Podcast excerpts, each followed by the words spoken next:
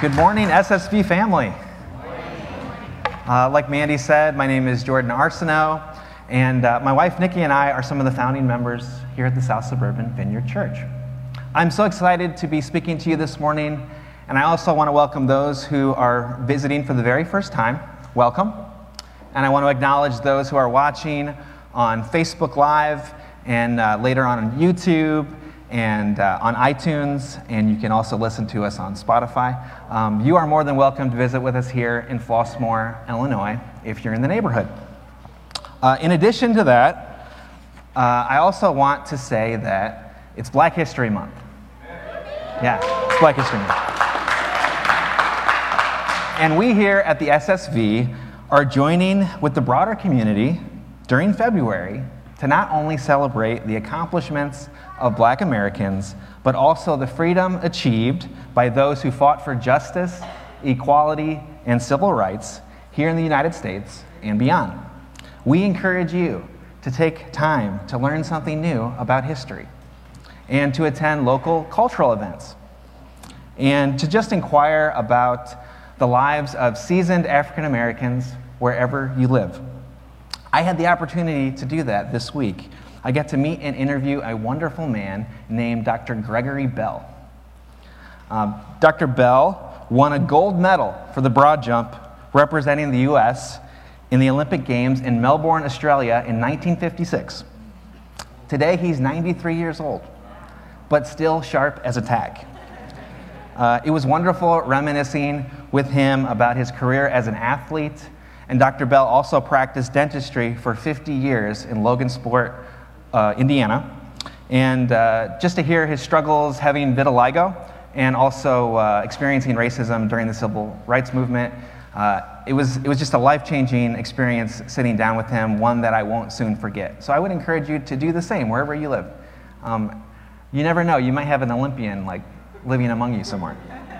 All right, we're going to get into uh, the message this morning. And I first want to start with honoring one of my favorite people in the world my 12 year old Ian. Yeah, yeah,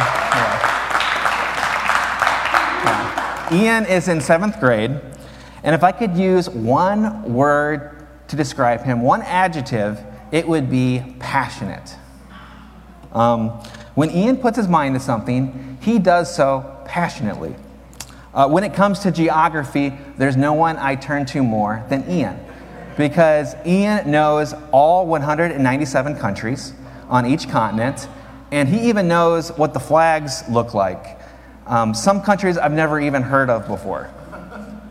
Um, when Ian picked up the trumpet in fifth grade, um, he started practicing for hours at a time, and he continually does so today um, by himself and with his uh, brother Cam, who plays trombone. And he's even picked up the French horn. And so he is practicing for hours a day too on that. And I've just noticed that when Ian puts his mind to anything, he goes at it with full force. So I just want to let you know that I love you. I thank God for you. Um, and in my own life, in, in my relationship with Jesus, I want to pursue him with Ian like passion. And I would encourage you to do the same. Amen?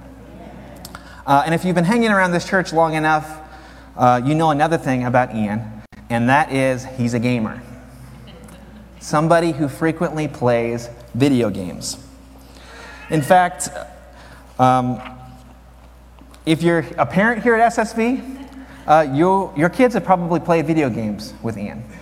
Um, and you've probably not only seen them play video games with Ian, you've probably heard them play video games with Ian because Ian gets really loud when he plays video games. Uh, this is a picture of his room. Um, it's all video game themed. Um, he it loves the game Minecraft um, and uh, Stumble Guys on his phone, and he plays Fall Guys. And uh, the guy just loves video games. Um, and so, uh, you know, for his birthday this year, uh, we decided to do something special for him and for our for our family, and we've relocated all the games from our living room to his room.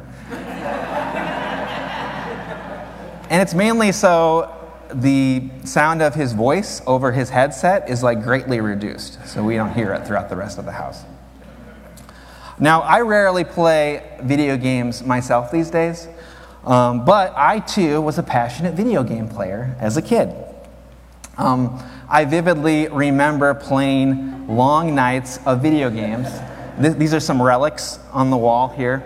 Um, uh, we played uh, Wizards and Warriors until my eyes hurt. Um, uh, Mike Tyson's Punch Out, uh, Castlevania, Legends of Zelda, and uh, Super Mario Brothers. Um, my, my brothers and I love playing uh, pro wrestling on NES and Blades of Steel, Bases Loaded, and Double Dribble together. And this, this would be on the Nintendo Entertainment System. Uh, but there was one game that we used to play a lot over an entire summer, and it was a game called Life Force. Uh, it was a scrolling two player shooter game where you played spaceships uh, flying through a giant alien. And uh, it was infected with a strain of bacteria, and each stage of the game was a different part of the alien's body. Really cool. Uh, we'd spend hours shooting our way through each level until we reached the final boss, a biomechanical brain. Uh, and using our pulse lasers and our force fields, uh, we would blast the infection and save the alien at the end of the game. We must have beaten this game, I don't know, what do you think, Jesse? Dozens of times um, during this entire summer. But it wasn't because we were the most talented gamers in the world. Uh, the reason we won was because of something called the Konami Code. Is this ringing any bells for anybody? How many of you have heard of the Konami Code? A few of you, okay. Well, if you haven't heard of it, it goes like this. Uh, if you're playing a game made by the Japanese video game company, Konami, uh, all you have to do is enter this code or a variation of this code at the start screen of each game using your controller. Uh, does anyone know what the code is? Oh, I guess we're putting it up. so the code goes like this up, up, down, down, left, right, left, right, BA, start. Um, for Life Force, actually, you would have to put um, up, up, down, down, left, right, left, right, BA, select, start. There's a little variation. Um, and once the code is entered, uh, each player receives 30 lives. And this was a literal game changer for anybody playing Nintendo in the 90s. And it helped my brothers and I beat Life Force and Contra and other Konami games. In fact, this cheat code has become legendary. Uh, today, you can use the code on newer games that aren't even made by Konami uh, to access uh, vintage screens and special levels and special items. The Konami code was even immortalized in the Disney movie Wreck It Ralph when King Candy uses the Konami code to get into the game's programming so that he can change it. Uh, when I Googled Konami code, um, a bunch of images came up uh, while preparing for this sermon and lots of tattoos. lots of tattoos. It seems that anyone who experienced what it felt like to have eternal life in a difficult video game uh, has nostalgic feelings about the Konami code. And I do too, if you can't tell. And I think in our own lives, we love when we can discover cheat codes. Uh, secret knowledge that, when applied to tricky situations, makes things easier. We love promo codes that give us best, the best deals on online purchases, right? Uh, we love life hacks promoted by social media influencers that help us circumnavigate government red tape, or like cooking tips or home improvement tips that make tasks much easier. We love backstage passes and secret passwords that help us gain access to exciting places the average Joe can't. You know, some of you here today and watching live on Facebook are attending this service because this is what you do on Sunday. And some of you are here today because you love to worship. And some of you are here today because this is where you find community. And if we're being honest, some of you are here today because you heard that there was hot chocolate after the service for your kids. And you know Cassandra makes a mean cup of Swiss Miss.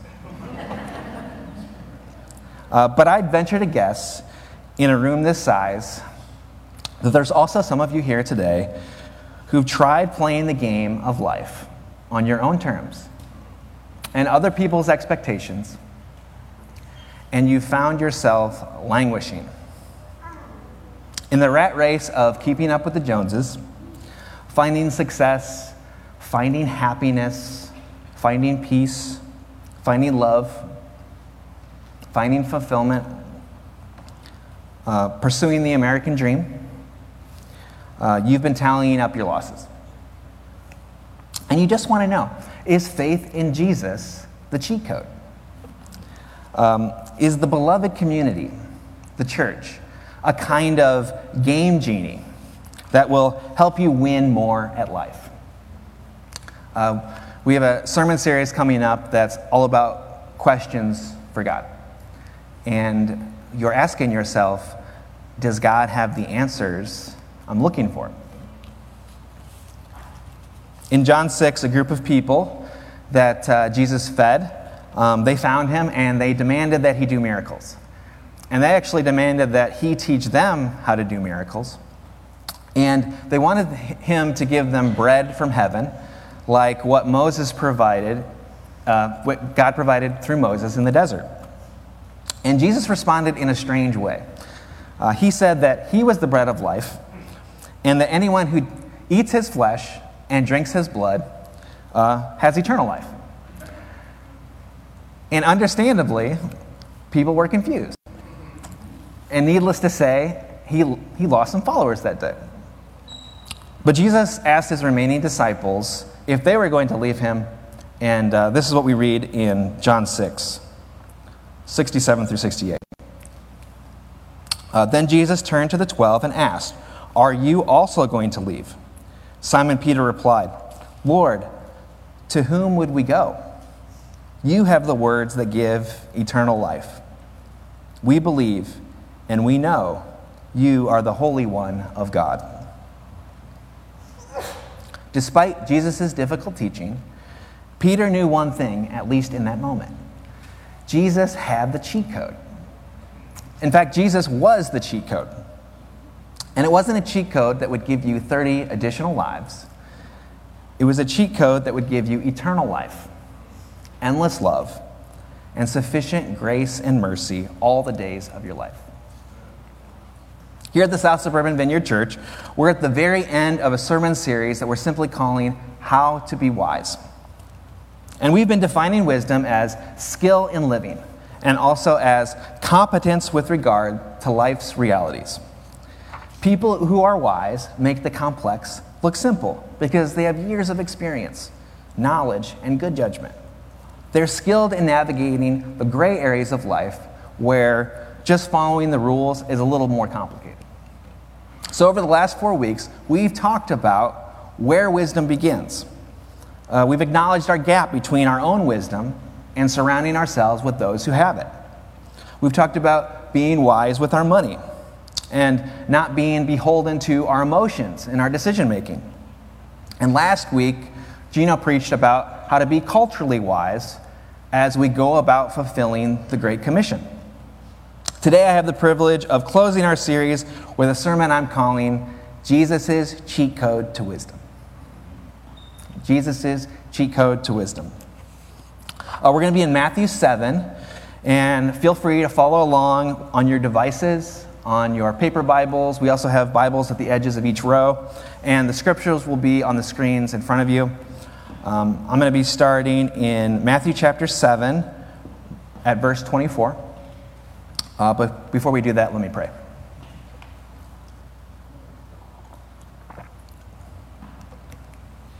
Come, Holy Spirit.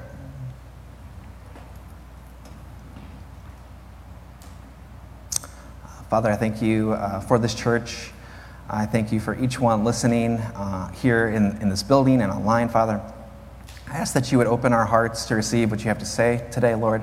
Open our ears. Uh, Father, I pray that you would remove every uh, distraction. Um, I thank you for our young people who are here in the service today. I pray that you would remove any distraction um, from them, Lord. And Father, I just pray that we would just be wet cement, Father, that everything that you have to say would just stick and solidify, And uh, I pray, Father, that uh, we can glean as much wisdom from what you have to say as possible. And we ask these things in Jesus' name. Amen. So, before I get started, I'll set up where we're at in Matthew. Uh, Matthew is one of four books about Jesus' life. And today we'll be reading uh, from the end of Jesus' Sermon on the Mount. His Sermon on the Mount. Um, probably regarded, I mean, regarded by everybody as his most famous, and enduring sermon. Um, uh, I mean, in life, the Sermon on the Mount, that's a lot of what you need to know, is the Sermon on the Mount. Matthews 5, 6, and 7. Um, so Jesus goes up on this mountainside and he begins teaching these crowds about a variety of subject, subjects, but he flips the script by wiping away all of their social hierarchies and he talks about who's really important in the kingdom of God, and it's surprising who's important in the kingdom of God. He teaches about how to live the good life, and he teaches about the Jewish laws, about anger, adultery, divorce, taking vows, revenge, loving your enemies, giving to the poor, fasting, how to pray, money, materialism, judging others treating people the way you want to be treated, identifying false prophets. I mean, he covers the gamut in this sermon. Everybody needs to read it and memorize it. And he lands the plane, so to speak, where we'll pick up in verse 24. So, Matthew chapter 7, verse 24. Anyone who listens to my teaching and follows it is wise, like a person who builds a house on solid rock. Though the rains come in torrents and the floodwaters rise and the winds beat against that house, it won't collapse because, because it is built on bedrock. But anyone who hears my teaching and doesn't obey it is foolish, like a person who builds a house on sand. When the rains and floods come and the winds beat against that house, it will collapse with a mighty crash. When Jesus had finished saying these things, the crowds were amazed at his teaching, for he taught with real authority, quite unlike their teachers of religious law. Amen. So, as we read, you know, after this comprehensive uh, collection of Jesus' teachings, Jesus tells us the cheat code for becoming a wise person. I hope you caught it. It's not up, up, down, down, left, right, left, right, B, A, start. Um, if you were looking for something secret or deep, um, some kind of spell or incantation, I'm sorry to leave you disappointed. Uh, the cheat code for wisdom that Jesus lays out is simply this listen and follow. He says, anyone who first listens and then follows his teaching and we can assume he means all of his teachings, not just ones in the Sermon on the Mount, is wise. So the cheat code is listen, follow, listen, follow, listen, follow over a lifetime, and you will be wise. Uh, to me, this is the left, right, left, right, left, right that, that Gino was talking about in the first week of this sermon series. Um, that true discipleship towards Jesus is the cheat code to becoming wise. And he also teaches that this dailiness of listening and following is a firm foundation, which he describes as bedrock. That when the inevitable storms of life come, as they come for everyone, regardless of belief in Jesus, we can stand strong and withstand them. Because, really being honest, most of what we've built our lives on can come apart at any moment. But Jesus, our cornerstone, is saying that being rooted in Him through listening to His wise words and following His example will be a bulwark against the realities of living in a world corrupted by sin, a world afflicted with diseases, a world prone to tragedy and conflict, a planet groaning from pollution and decay, and a world full of people just like us inclined to look after their own self interests. So, if the cheat code to wisdom is to listen and follow, how do we do it? I mean, it sounds simple enough, but if 2,000 years of Christian belief has taught us anything, it's really hard to do. We haven't quite figured this out yet. But I feel like God has given us some surprising advice on how to do it.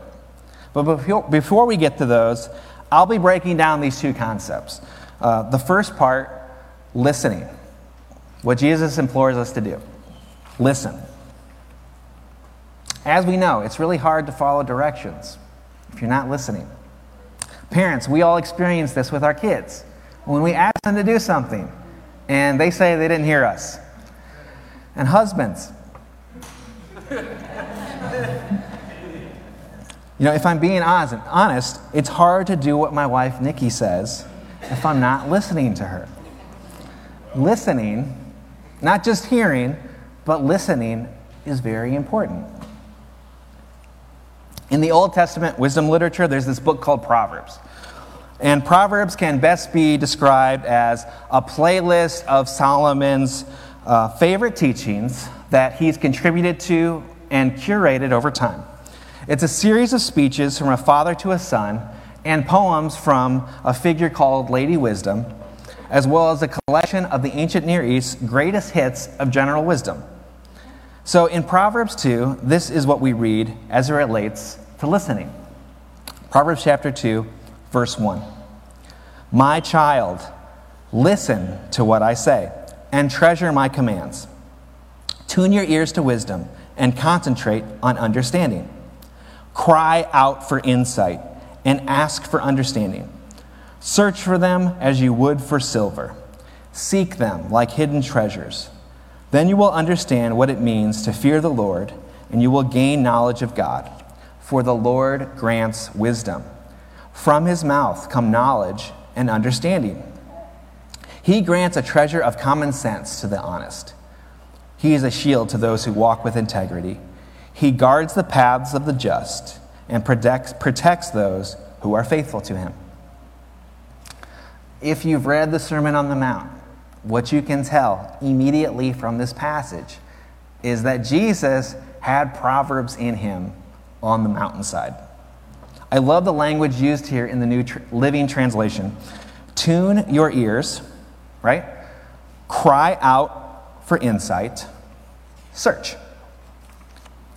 It sounds like we need to not only be listening to God's wisdom through the scriptures, but we need to be begging for it and pursuing it. I also love how the writer describes wisdom. He says, Treasure my commands, search for them like silver, seek them like hidden treasures. He's describing wisdom as something valuable, precious, and hidden, as the best cheat codes are. I had the privilege of teaching this passage in student ministry uh, with some of our junior high students uh, earlier this month. And uh, to frame it, I always try to come up with examples. And so I asked if any of them had read Robert Louis Stevenson's uh, book, Treasure Island. And uh, they all kind of shook their head and it was like, no. And I was like, well, maybe they haven't uh, taken British literature yet. So then I thought, you know what? In the 2000s, there was a remake of Treasure Island by Disney called Treasure Planet. I bet you they've seen that. And they all kind of shook their heads and said, no. And uh, I was like, man, I'm old. I'm, I'm reading books from the 1800s and I'm, I'm, watching movies from the 2000s, and these kids have no idea what I'm talking about. Um, so I had to come up with something that relates to treasure that they could connect to. And I thought, perfect, Minecraft. The game Minecraft. Um, so in Minecraft, uh, it's this endless open world. And you play in a couple different modes, but uh, the one survival mode that you play in, uh, you have to mine materials to build things. And so they were able to understand this seeking and searching for precious materials because that's what you have to do in the game. And I noticed while I was, I was teaching the junior hires, the, the high schoolers were on the other side, and I could, I could see them kind of looking over, like, talking about Minecraft? So, in the midst of teaching them, I got to share this long passage from Job 28. Do you remember this, Eli? Um, that's all about mining and treasure as it relates to wisdom. So, in the story of Job, a righteous man who has everything basically has everything taken away from him in order to prove, for God to prove to Satan that Job will stay faithful. And what follows is many, many long conversations between Job and his friends about why this is happening to Job. And uh, in Job 28, uh, Job begins to speak poetically about wisdom and understanding by metaphor uh, through what was probably the most sophisticated technology in the ancient Near East at that time mining. And so I'm not going to read the whole thing, it's 28 verses, but uh, we'll pick up in Job 28 1 through 12. This is, the, this is the wisdom chapter. Job says this People know where to mine silver and how to refine gold. They know where to dig iron from the earth and how to smelt copper from rock. They know how to shine light in the darkness and explore the farthest regions of the earth as they search for dark in the dark for ore. They sink a mine shaft into the earth, far from where anyone lives. They descend on ropes, swinging back and forth. Food is grown on a, the earth above, but down below the earth is melted by fire. Here the rocks contain precious lapis lazuli. The kids love this part, by the way, because in Minecraft they have lapis. So they were really excited about it. Um, here the rocks contain precious lapis lazuli, and the dust contains gold. There are treasures no bird of prey can see, no falcon's eye observe. No wild animal has walked upon these treasures. No lion has ever set paw there. People know how to tear apart flinty rocks and overturn the roots of mountains. They cut tunnels in the rocks and uncover precious stones. They dam up the trickling streams and bring to light the hidden treasures. But do people know where to find wisdom. Where can they find understanding? So I love the language that Job is using here to describe wisdom, and he's using mining as a metaphor on how to find it. We'll skip down to verse 23. Job says this God alone understands the way to wisdom, he knows where it can be found. For he looks throughout the whole earth and sees everything under the heavens. He decided how hard the wind should blow and how much rain should fall. He made the laws for the rain and laid out a path for the lightning. Then he saw wisdom and evaluated it. He set it in place and examined it thoroughly. And this is what he says to all humanity The fear of the Lord is true wisdom. To forsake evil is understanding. As much as wisdom is like hidden treasure. You can't find it buried on some desert island, and you can't find it on Treasure Planet, and you can't find it in a video game like Minecraft, and you can't find it in a mine shaft. Wisdom comes from God, who created space, time, and matter. And its beginning is what Gino talked about in the first week of this series the fear of the Lord. The fear of the Lord. Reverent respect and admiration for the Creator of all. Jesus, who is one with God the Father and the Holy Spirit, creating all things from the beginning of time. The fear of the Lord is what should make us stand up and listen, glean from his teachings every ounce of application that we can and download them into the playlist of our hearts. Listening over and over again, turning them over in our hands like precious gems, and shining them like silver, letting them sink into us like gravel and pebbles and bricks and mortar, forever building a firm foundation over what time we have left. This is what it means to listen. But, but the listening is only as good as the following. Uh, Jesus didn't say, just listen. Uh, he said, anyone who listens to my teaching and follows it is wise, like a person who builds a house on solid rock. So now we're going to take a little time to talk about the other side of this cheat code following which is just another word for obedience. And really, when you think about it, it's just doing what God had in mind when He made us. That is all following is. When we believe in Christ, that we're made in God's image, that we're ambassadors for Christ, that we're representing Jesus to the world, and that we're to imitate God in everything we do, we're just leaning into this new identity when we follow Jesus' teachings. The book of James puts it like this in chapter 1. James 1, 22 through 25. But don't just listen to God's word, you must do what it says. Otherwise, you are fooling yourselves. For if you listen to the word and don't obey, it is like glancing at your face in a mirror. You see yourself, walk away, and forget what you look like. But if you look carefully into the perfect law that sets you free, and if you do what it says, and don't forget what you heard, then God will bless you for doing it. You'll have access to the good life. God will bless you for doing it. I love the language that James uses here about a mirror. And I think some of us, if we're being honest, um, we don't even recognize ourselves when we look in the mirror. We've sat under such good teaching over the years in this church and maybe in the churches that we've grown up in, but we haven't let it sink into our inner being. And we're saddled with besetting sins, as if God isn't who He, he is omnipresent, all powerful, omnipotent and we aren't who we are, made in his image and citizens of his kingdom here on the earth. You know, we're kind of like Simba in The Lion King. Um, we're staring into the river water, and we need to be reminded of who we are and what we were made for.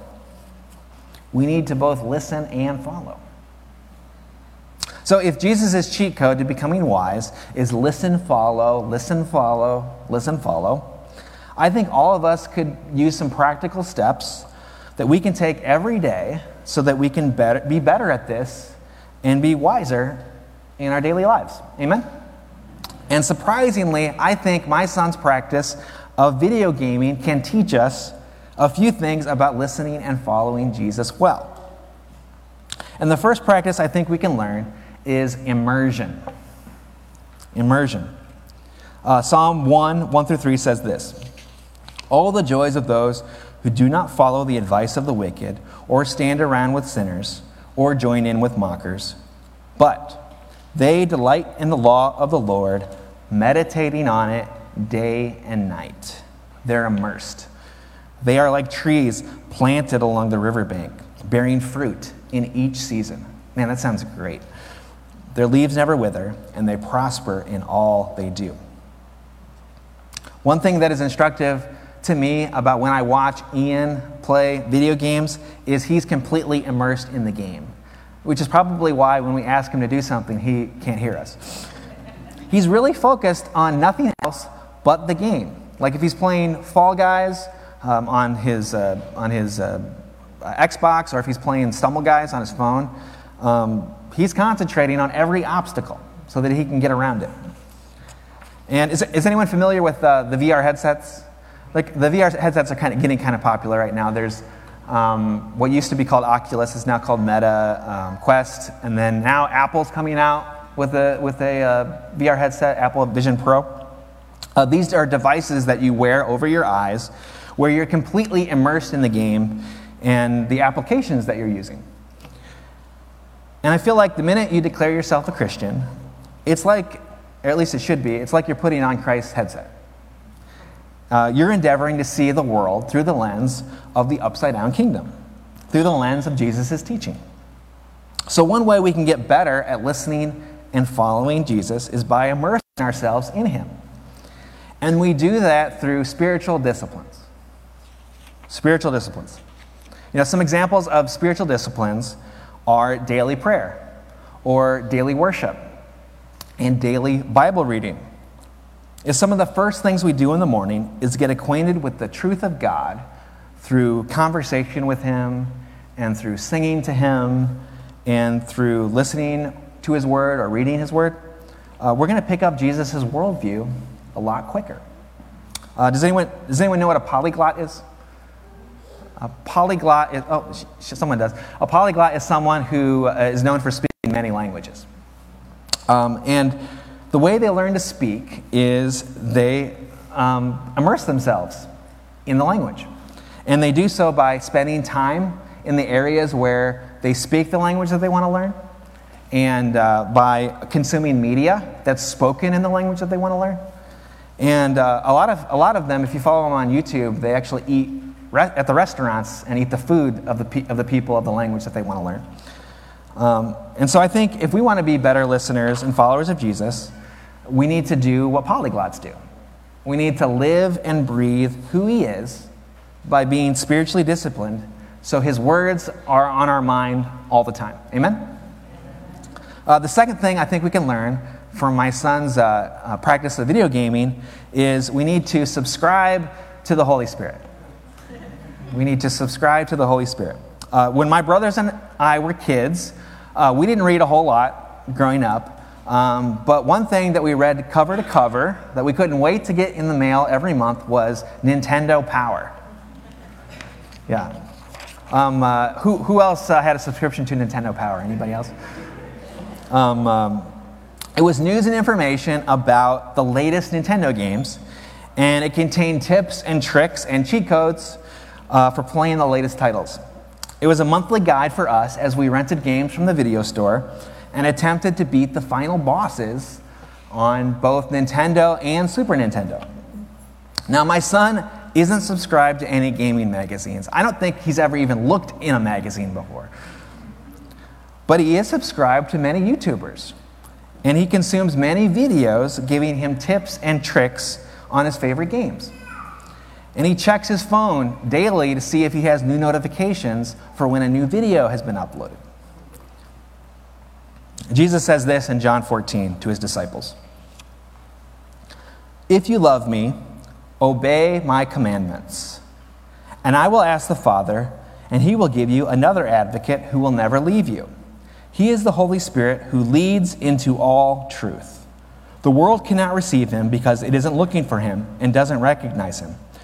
But you know him because he lives with you now and later will be in you. No, I will not abandon you as orphans. I will come to you. Soon the world will no longer see me, but you will see me. Since I live, you also will live.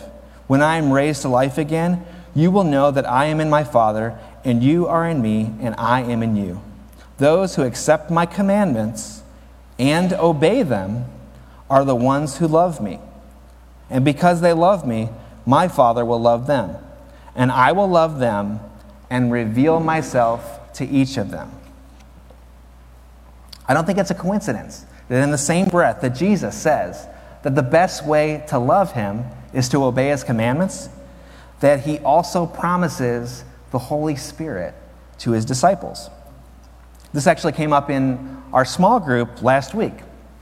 It's really hard to listen and to follow Jesus on our own power. I think a lot of times it's not only that we're just hearing and not obeying, but it's also that we're not inviting the Holy Spirit into our moments of doubt and disobedience and temptation. And that may be why we talk a lot about the Holy Spirit at this church. I don't know if you guys have noticed. Um, but we believe that the Holy Spirit is absolutely essential for the life of a Christian. So if the cheat code to wisdom is looking carefully into the perfect law that sets us free, Jesus' is teaching, and being obedient to it, we need to subscribe to the Holy Spirit by being filled with the Holy Spirit if we will ever have a good chance of being continually wise. Amen? Uh, Jesus described the Holy Spirit as the advocate, a helper or counselor who is the Spirit of truth, convicting us of sin and pointing us towards God's standard, reminding us to fear the Lord. Uh, the final gaming tip that I think will help us become better listeners and followers is to play with friends. Play with friends. The author of Hebrews puts it like this Let us hold tightly without wavering to the hope we affirm, for God can be trusted to keep his promise. Let us think of ways to motivate one another to acts of love and good works.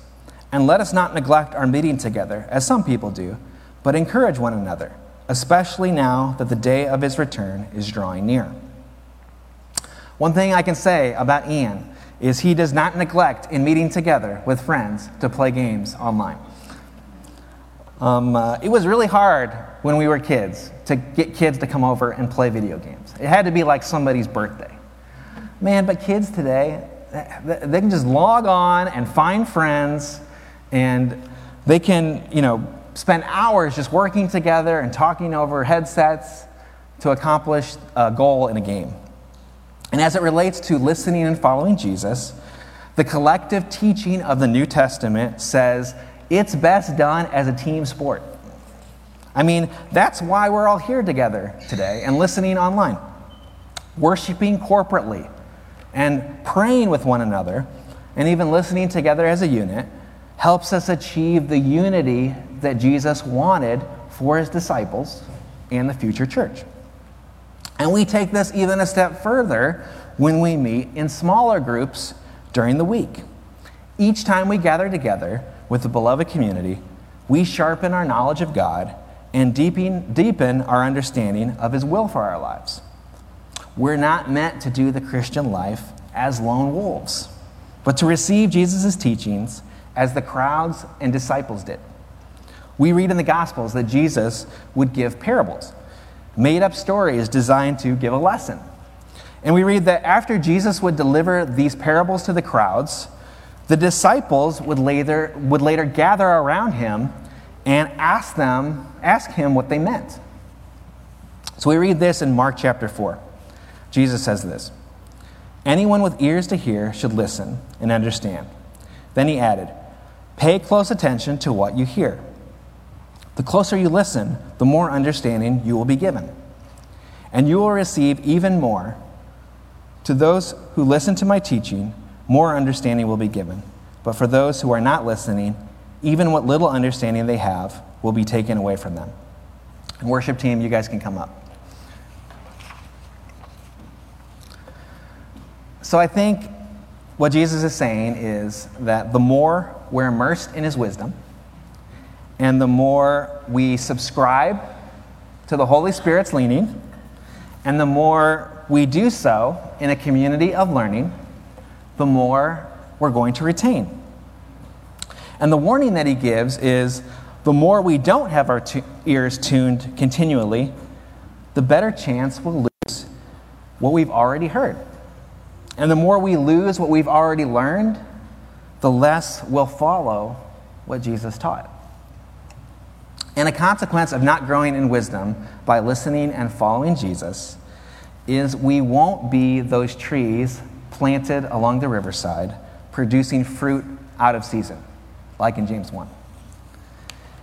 And a consequence of not growing in wisdom by listening and following Jesus is we won't have access to the good life promised in James 1.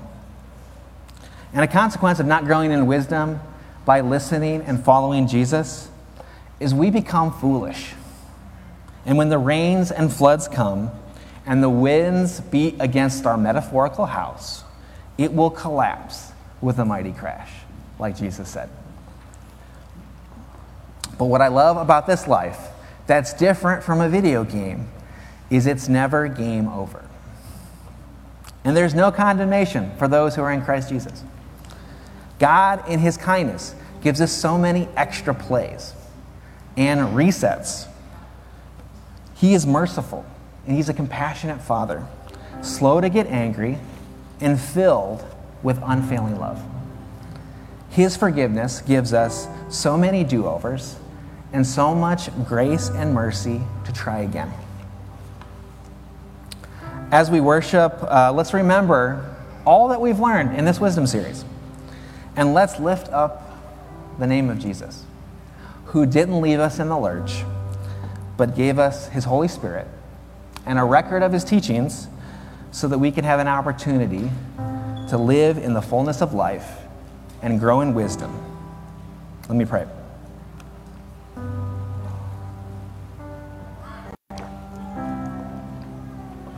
Come, Holy Spirit.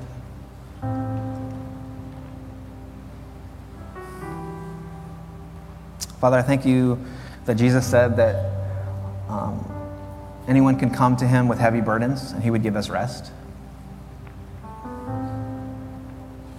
I thank you that Jesus' yoke is light and his burden is easy. And so I, I just, I just pray, Father, that uh, you would just come and anyone who's feeling just weighed down by things that are happening in their lives um, sickness, disease, um, conflict I just pray that you would just be a balm on those wounds. And I pray, Father, that uh, you know what you've said through your word today, that God would just settle on our hearts. Help us to become wiser people, Lord. Help us to listen to what you've already said. 2,000 years of your teaching and wisdom. Help us to invite the Holy Spirit into those situations where we don't know what to do. And help us to commune with you more and to commune with the saints, this church. We pray this in Jesus' name. Amen.